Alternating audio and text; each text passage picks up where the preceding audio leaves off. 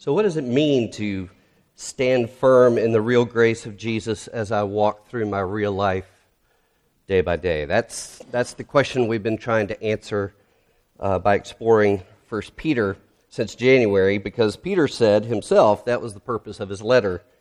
At the end of the letter, he said, I have written briefly to you, exhorting and declaring that this is the true or real grace of God. Stand firm in it. And so we have been looking at what Peter means when he says uh, that we should stand firm in the real grace of God as we walk through our real lives. Um, in your bulletin on the sermon notes page, I put kind of my summary of a review of 1 Peter so far. This is, this is what I wrote. Peter is saying, Be who you are in Christ where you are in the world. So be who you are in Christ because of his real grace, where you are in the world because that's your real life. And do this for God's glory, for your neighbor's good, and your gladness. Be prepared to suffer for living this way by entrusting yourself to Jesus who suffered for you. So, the last time we were in 1 Peter together uh, two weeks ago, we saw that one of the most important ways that we are to be who we are in Christ, where we are in the world, is to submit ourselves vertically to Jesus as we submit, like Jesus, horizontally to the people he's given us. Ah, so that, that word submission, the word that he keeps saying as he says be subject over and over again in this book, is, is a Greek word that means literally to place under. It was used uh, in military language to, to mean to arrange troops under a commander to accomplish a mission. It means, one commentator says, a readiness to renounce my will for the sake of others, to place myself under others for their sake. It means to place yourself under a larger plan. This is what Peter means by submission. And he recognizes that these new believers in Christ, to whom he's writing, are already subject to others in the larger plan of their society, of, of the way things are structured in their world. They're already placed under others in every human institution. They are citizens to the government, slaves to masters, wives to husbands. Now he asks them to be subject in those structures in a way that no one else does it. Be subject like Jesus and suffer as you serve those you've been placed under. That's what Peter's asking his readers to do. And we've said, I said this a couple of weeks ago, Peter's not suggesting uh, that they have a social revolution. He's actually uh, calling for a spiritual revolution. He's not asking them to overthrow societal structures. He's asking them to subvert them by living like Jesus. And that's what Jesus did. He lived uh, his life not overthrowing all the societal structures, but changing them from the inside out because the way sin came into the world was through two individuals and it corrupted them. Then it corrupted their relationship and their relationships with others. It eventually corrupted all societal structures. And so Peter is just taking that same order. Uh, the gospel transforms individuals, and those transformed individuals then have transformed relationships, and ultimately, eventually, those transformed people and relationships transform society. So today, we're turning our attention to what Peter says submission to Jesus looks like for wives and then for husbands. And I need to pray. Father God, um, we need your help. Um, these are hard words. Um, perhaps harder words to our culture than to us because we, we we get what you're trying to do.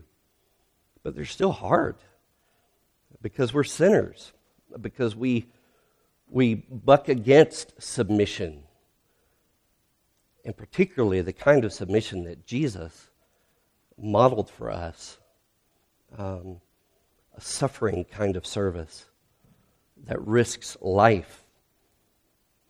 Um, God, you're calling us to, to do something that um, is very difficult.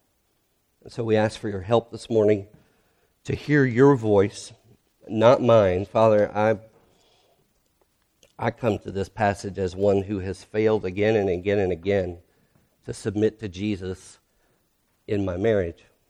So all of us are also in that boat. Um, we ask that you would help us to hear you speaking. And would you show us Jesus? Show us his beauty. We ask in his name. Amen. So I suppose that uh, you know, many of you may know, if you work for a company, you may know what the mission or vision statement of your company is. Perhaps if you're a student, you, you may have been taught the mission and vision statement of your school. Uh, and, you know, if you're like most people, you learned that mission vision statement and you set it aside and you did whatever you thought was best. But uh, I wonder do you have a mission or vision statement for your marriage? By the way, yes, this sermon is focused on husbands and wives. This does not mean God doesn't care about those who don't have husbands and wives. He addresses, addresses uh, people who don't have husbands and wives in other places. So today, bear with me uh, as we focus on husbands and wives. But do you have a mission statement for your marriage? Well, as you may have guessed, I'm going to give you one.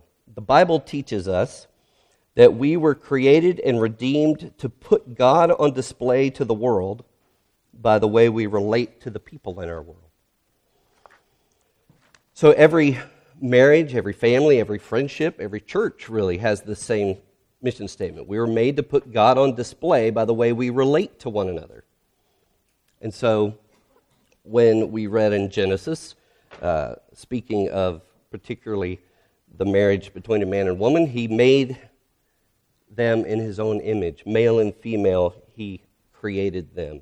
He made them in his likeness. That means that uh, the man and the woman in their marriage are to represent and resemble God by relating the way God relates. Remember, we've said this before God is a trinity, a three in one God. He is the original relationship. And so we were made in the image of the relationship God the Father, the Son, and the Holy Spirit. I love the way uh, Dr. Larry Crabb describes uh, what it means to represent and resemble God by relating the way God relates. He says, From all eternity, each person of the Trinity gives to the other two and receives from the other two, always moving toward the others to give and always remaining open to receive. And that's how God relates to us. He's always moving toward us to give us everything we need, and He's always open to receive from us everything it brings us joy to give. So, the Trinity is a three in one relationship of mutual submission and service, of moving toward one another, of receiving from one another. And God, in His wisdom, chose to create a two in one model to reflect and resemble and to represent that relationship so, marriage is a two in one relationship of mutual submission and service, uh, of moving toward one another, receiving from one another. It's, it's a, a you first partnership where we look at one another and say, No, you first. And so, men and women have different roles to play in, in reflecting God's image relationally. Men were made to move toward. Men were made to move with courage and purpose into the chaos and mystery of life to offer life. Women we're made to openly receive life that is offered and to cultivate its beauty, its goodness, its flourishing. And without going into too much detail, just consider the way we were physically made. Men were made to move into chaos and mystery to offer life. Women made to openly receive life and to cultivate its flourishing. So we were created to put our three in one God on display to the world by the way we relate to one another in mutual submissive service in our you first marriages. But, as we know, the first married couple turned their you first marriage into a me first mess. And we have been there ever since. And so now marriage needs to be redeemed. And this is what Jesus came to do. Jesus came as the bridegroom to make us his bride. Jesus moved toward us and entered into the dark chaos of our sin and brokenness. Jesus opened himself to receive our sin and the death it deserved so that he could forgive it, he could cleanse us and renew us and restore us. And then he poured his life out for us and into us so that his beauty and his goodness would flourish in us the way it was meant to. Jesus created and redeemed marriage. And now, through Jesus, marriages can have this vision and mission. Our marriages were created and redeemed to put Jesus on display to the world by the way we relate to one another. So now, let's come back to 1 Peter. We see that Peter has been saying all along that all of us, as God's elect exiles, have been created and redeemed to put Jesus on display to the world by the way we relate to the people in our world.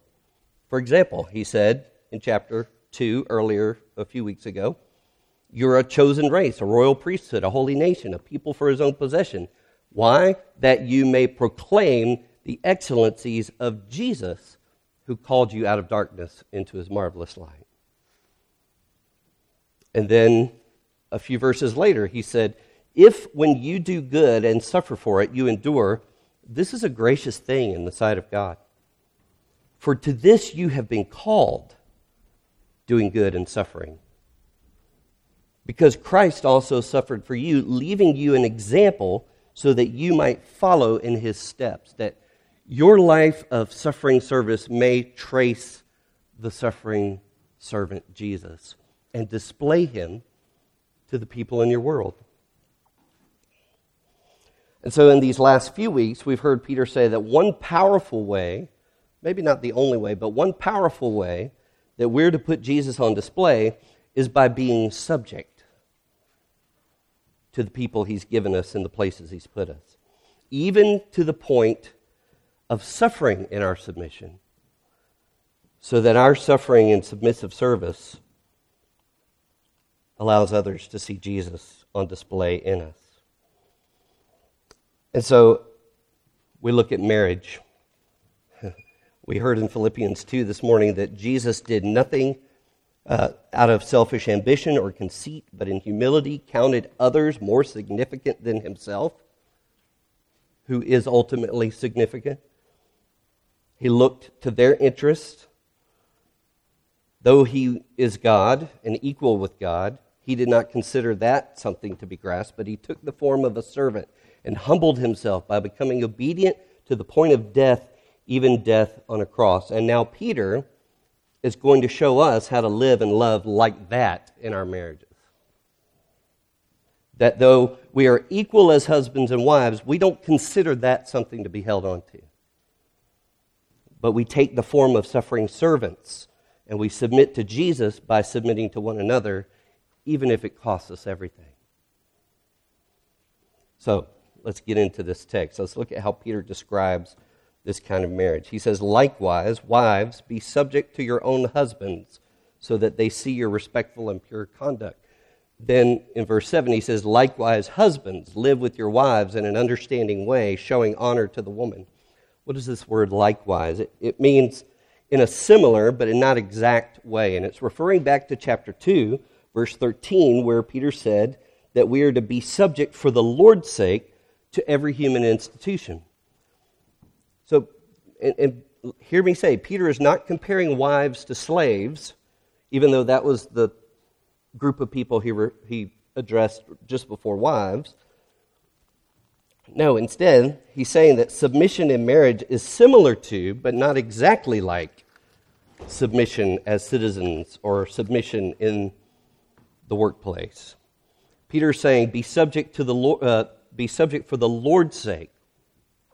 And we learned a few weeks ago that what that means is that Christian submission is part of our submission to Jesus. It's proof of our submission to Jesus. It's powerfully effective for Jesus, and it's a picture of authentic Christianity. And so now Christian wives are to submit to their husbands in that way, and Christian husbands are to live with their wives in a way that shows that they are submitting themselves to Jesus. Peter says that's powerful.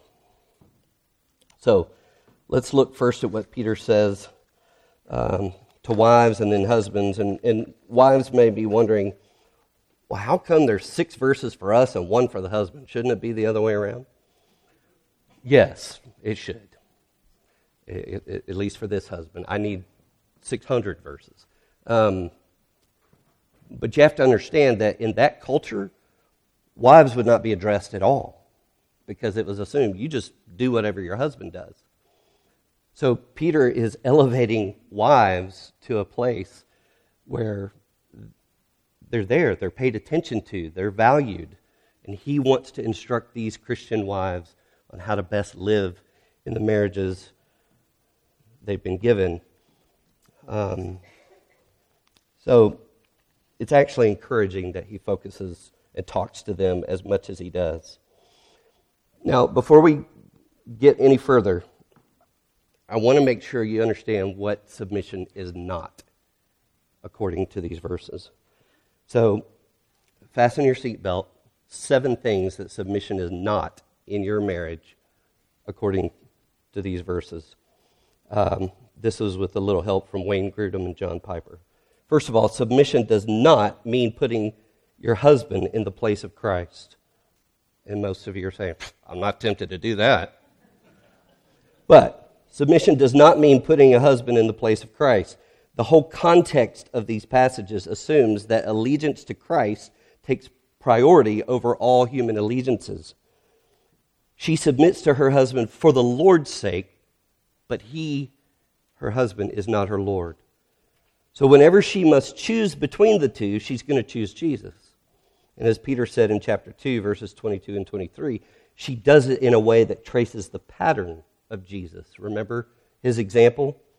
He committed no sin, no deceit was in his mouth. He did not speak harshly when spoken harshly to. He did not threaten, but he continually entrusted himself to the one who would one day judge. So, submission doesn't mean putting the husband in the place of Christ. Christ is whom she submits to first.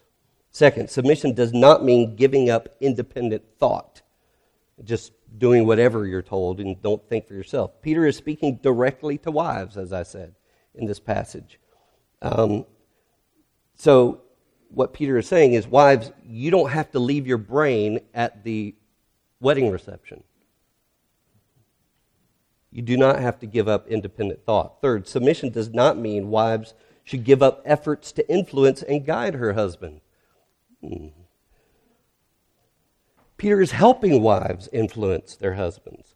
But there's a particular way to do that that he's going to teach us in a few minutes that is powerfully effective. A Christian wife wants her husband to live for Jesus, and she can influence that, Peter says. Stay tuned for how. Fourthly, submission does not mean a wife should give in to every demand of her husband and agree with everything. Suppose her husband says, Stop being a Christian and believe what I believe. Well, she should say, No, I don't agree, and I can't stop. This is why Peter warns these women that they may suffer for their submission to Jesus as Lord because they can no longer say what people in that culture said Caesar is Lord. suppose he says, let's, hey, let's do this unholy thing. You fill in the blank of what he might ask her to do or participate in. Peter says, no, your conduct must be pure. So it doesn't mean that a wife, submission doesn't mean that a wife does whatever her husband demands of her. Fifth, submission does not mean being fearful or timid, you know, cowering in submission before him. Peter tells wives in verse 6 not to give way to, to fear. Submitting like Jesus submits takes courage and strength. Sixthly, submission is not inconsistent with equality in Christ, husband and wife being equal in Christ. Submission, in, submission does not mean they're not equal. We have to remember that biblically, submission is in regard to roles, and it's consistent with equality in importance, dignity, and honor. Jesus, for example, was subject to his parents, though he created them. He was more than equal. Jesus submitted to God the Father, though he is equal to him. And so, though Peter describes the different roles of wives and husbands here, he affirms their equal relationship to God in Christ by saying that they are heirs together of the grace of life. And then finally, submission does not mean getting all of your spiritual strength through your husband. In this situation, this woman's husband is not a believer, so he's not giving her any spiritual strength, yet clearly she has lots of spiritual strength because her hope is in Jesus. And so, what Peter said in chapter 1 applies to these wives and every wife. You have been born again to a living hope in Christ. You're being kept for an inheritance that is being kept for you until the day you see Jesus. So then, set your hope on the grace that will be brought to you when Jesus is fully and finally revealed. Submission is not getting all of your spiritual strength through your husband. A lot of you, if you're going to try that, are going to die on the vine. Set your hope in Jesus. So, if that's what submission is not, then what is it? What does it look like for Christian wives to submit to Jesus in their marriages? He says, Wives, be subject to your own husbands, so that even if some do not obey the word, obey the, the message about Jesus, they may be won without a word by the contact, conduct of their wives when they see your respectful and pure conduct. He says, so that. Be subject so that. For what purpose? All Christian obedience has a vertical and a horizontal purpose. It's vertical, it's for the Lord's sake. It's horizontal, it's for the sake of others. And so it is with the wife's submission to her husband. It has that same twofold purpose. She submits for the Lord's sake, but she also submits for her husband's sake.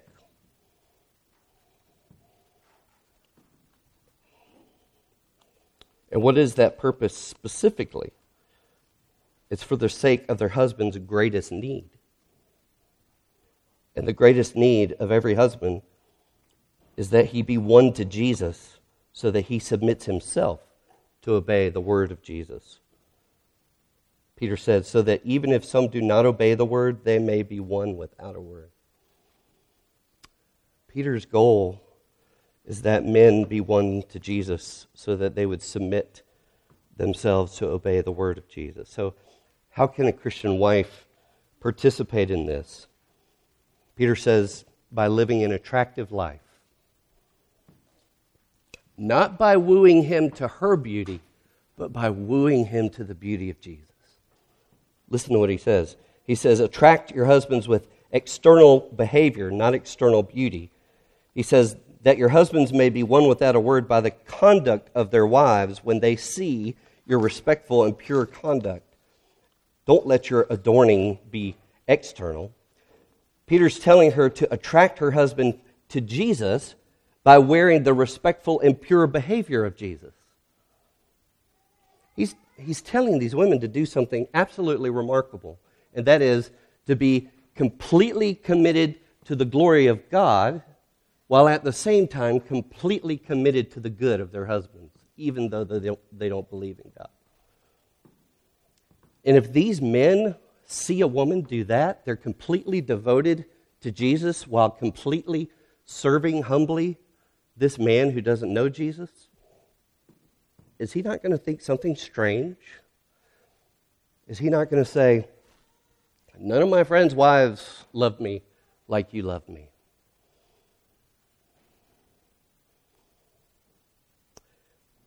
But then he says that external behavior comes from an internal beauty. So Peter in verse 3 tells these wives what not to wear. Do not let your adorning be external, the braiding of hair and the putting on of gold jewelry or the clothing you wear. He's not suggesting that you never braid your hair. He's not suggesting that you never put on jewelry, or else he'd also be suggesting that you never wear clothing, because he lists all those three, and that would get awkward. Um, the point is, it's not about whether you can look pretty, it's a matter of priorities. Outer beauty is fine, but inner beauty is first. So in verse 3, he tells them what not to wear. In verse 4, he says, Say yes to this dress. Let your adorning be the hidden. Thank you. But let your adorning be the hidden person of the heart with the imperishable beauty of a gentle and quiet spirit, which in God's sight is very precious. Hmm, this sounds like Jesus. Isaiah 53 2 says, Jesus had no form or majesty that we should look at him, and no beauty that we should desire.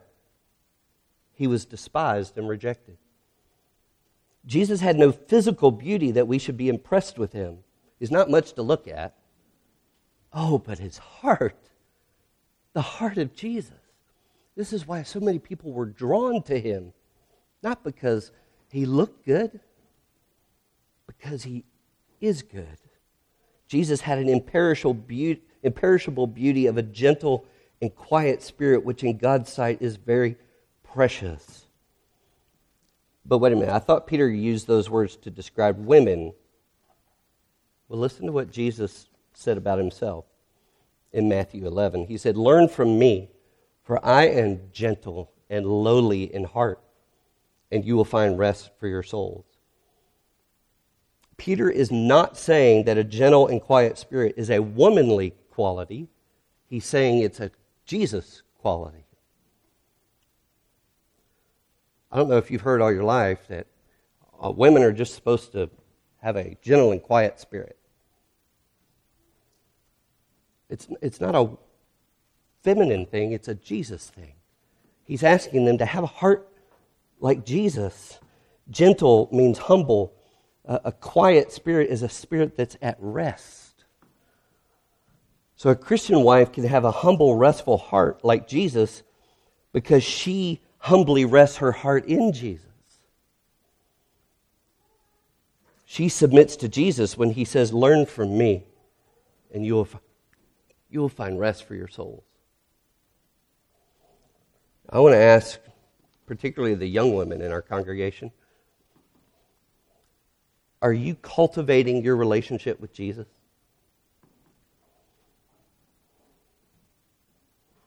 Are you cultivating the inner beauty of your heart? Because that's what he wants first and foremost. And I can tell you, you come and ask me, who, who can teach me how to develop that kind of inner beauty? I have a whole, there's a whole long list of women in this church who have exactly what Peter's describing.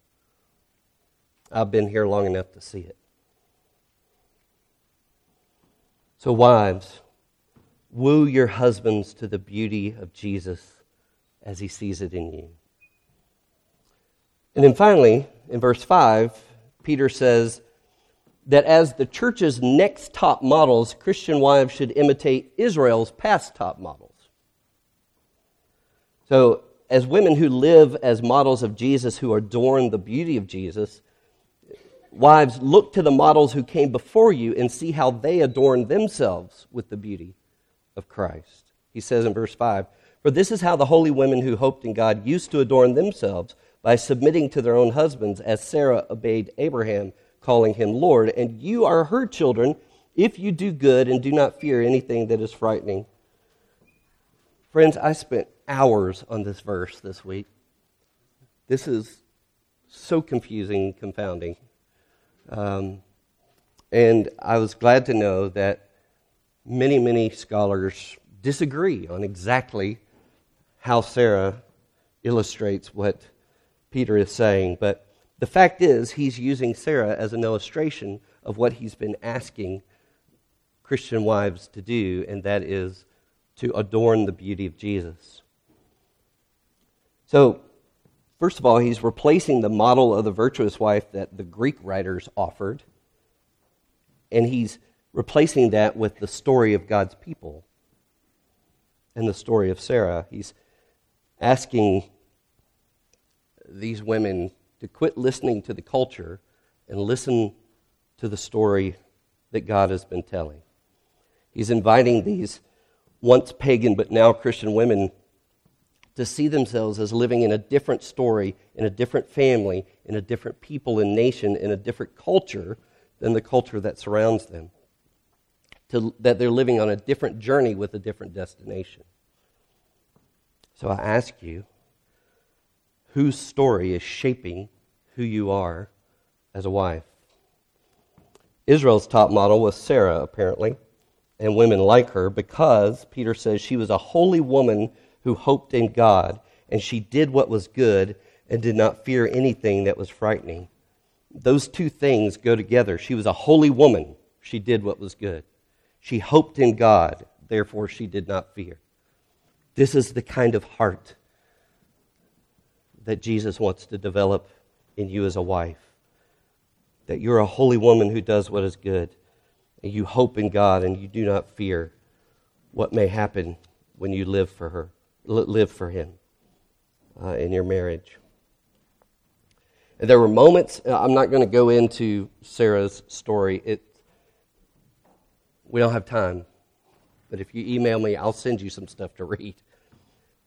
But the bottom line is that there were moments in her life when Sarah obeyed Abraham in ways that forced her to hope in God and not in her husband. Forced her to do what was good while trusting God, even when it was scary. And no, she didn't call him Lord because he, she worshiped him. That was just a, was because she respected him. It was a respectful term, much like the way we say yes, sir, no, sir. Um, in that time, um, that's how women express their respect for their husbands. You figure out your way to express your respect for your husband. I would not suggest you call him Lord just because Christine does that at our house. you laugh because you know there ain't no way that she does that. Uh, and then Sarah obeyed Abraham. This is a different word. I tried to get around this. it is a different word than the submission word. She obeyed him. He told her to do some stupid things. Fair enough, though. He obeyed her a couple of times, too. Um, but this, this word is, is not the same as submission. This is more of an example of submission. Submission is to place oneself under a larger plan. Obedience um, is a way to do that. So, the church's next top model is a holy woman who hopes in God. Peter is urging wives to do, to do just that because that's what Jesus did. He lived a holy life as he hoped in his Father.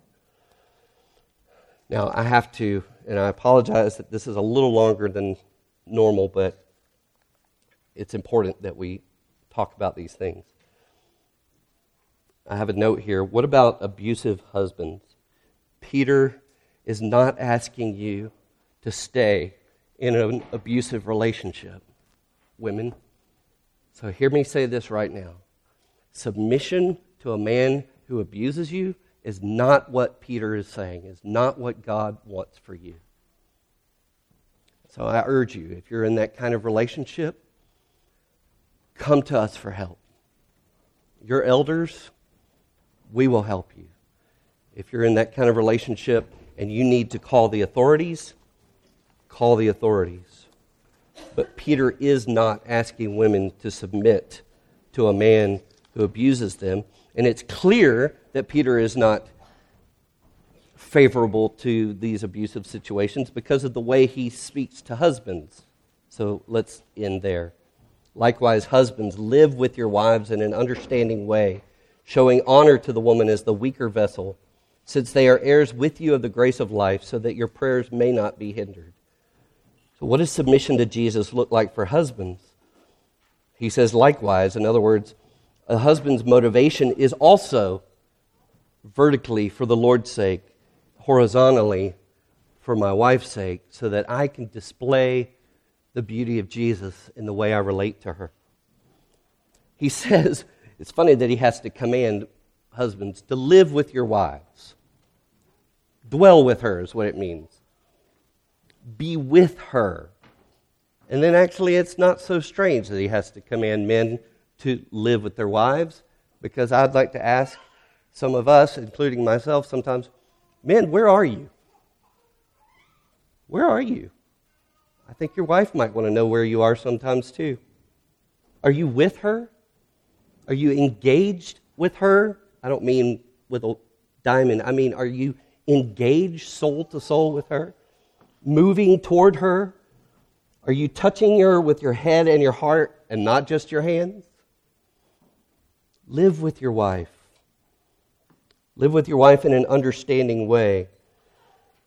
I once heard about a book that was called Understanding Women. I expected it would be multi volume.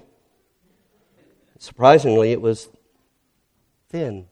And the bottom line of the book was understanding women mainly requires men to be understanding of their women. And that's what Peter's saying. He says, live with her in an understanding way. That literally means live with her according to knowledge. According to knowledge.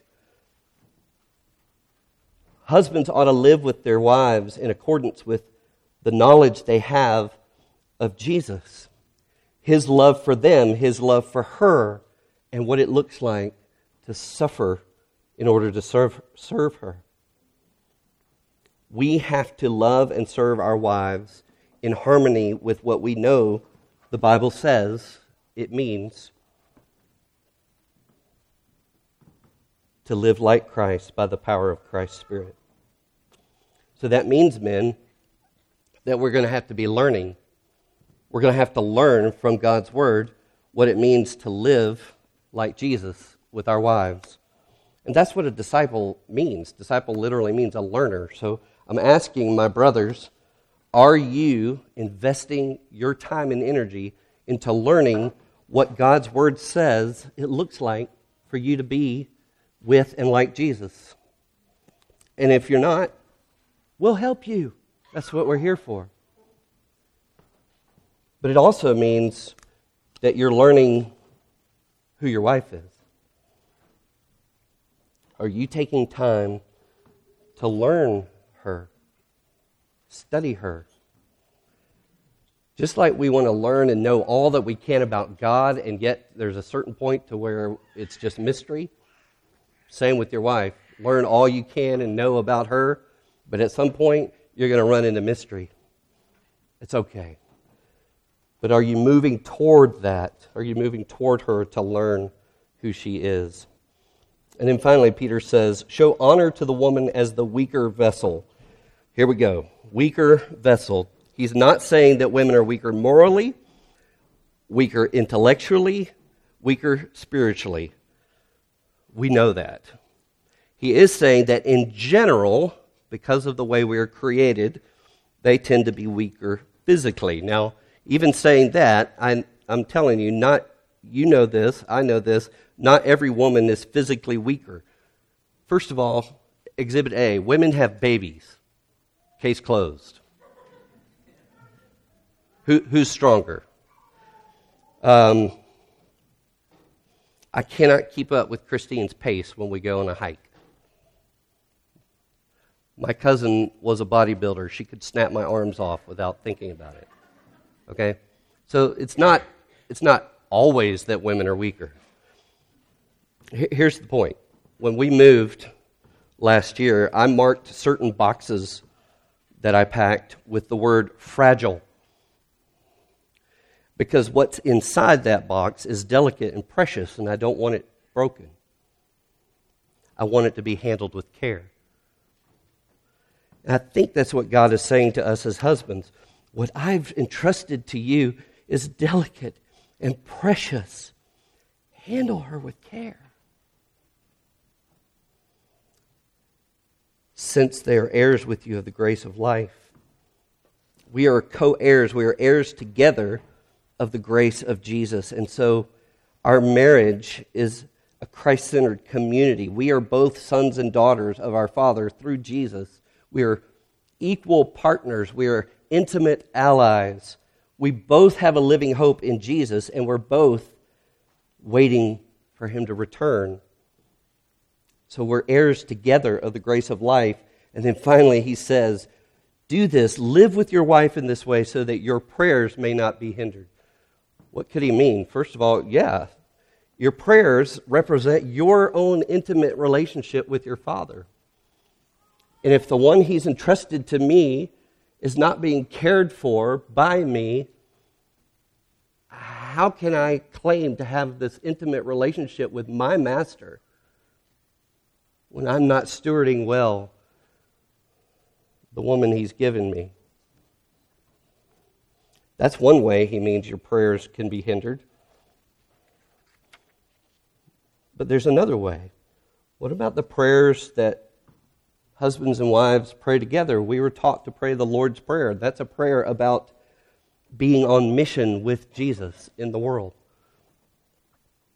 If we are not loving each other in these ways that Peter describes, then our prayers to advance God's kingdom through our marriage will be hindered. So, wow. Once again, the bar is way too high.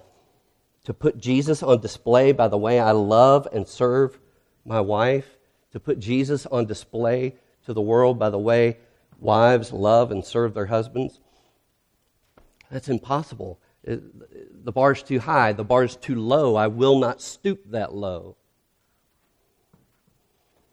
And yes, this is why you and I need Jesus.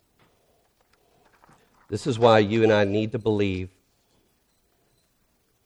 that, as Tim Keller said, if each of us, if the husband and the wife would each say to the other, I will treat my selfishness as the main problem in our marriage, then great things can happen. Because ultimately, that's why Jesus came to suffer and serve us. Because our me first hearts get in the way of the reason and the way He designed us to live. And so we must say to Him and to our spouses, my me first heart is the main problem in our marriage. And I'm going to run to Jesus. Father, would you take all these many words? Oh, my goodness. And would you help us? Um, help us to run to Jesus. We desperately need him if we are going to display him to the world. And would you now encourage us in this sacrament, sacrament of baptism? Encourage us that you have pledged your faithfulness to us. You have pledged to wash us clean and to make us new. In Christ's name I pray. Amen.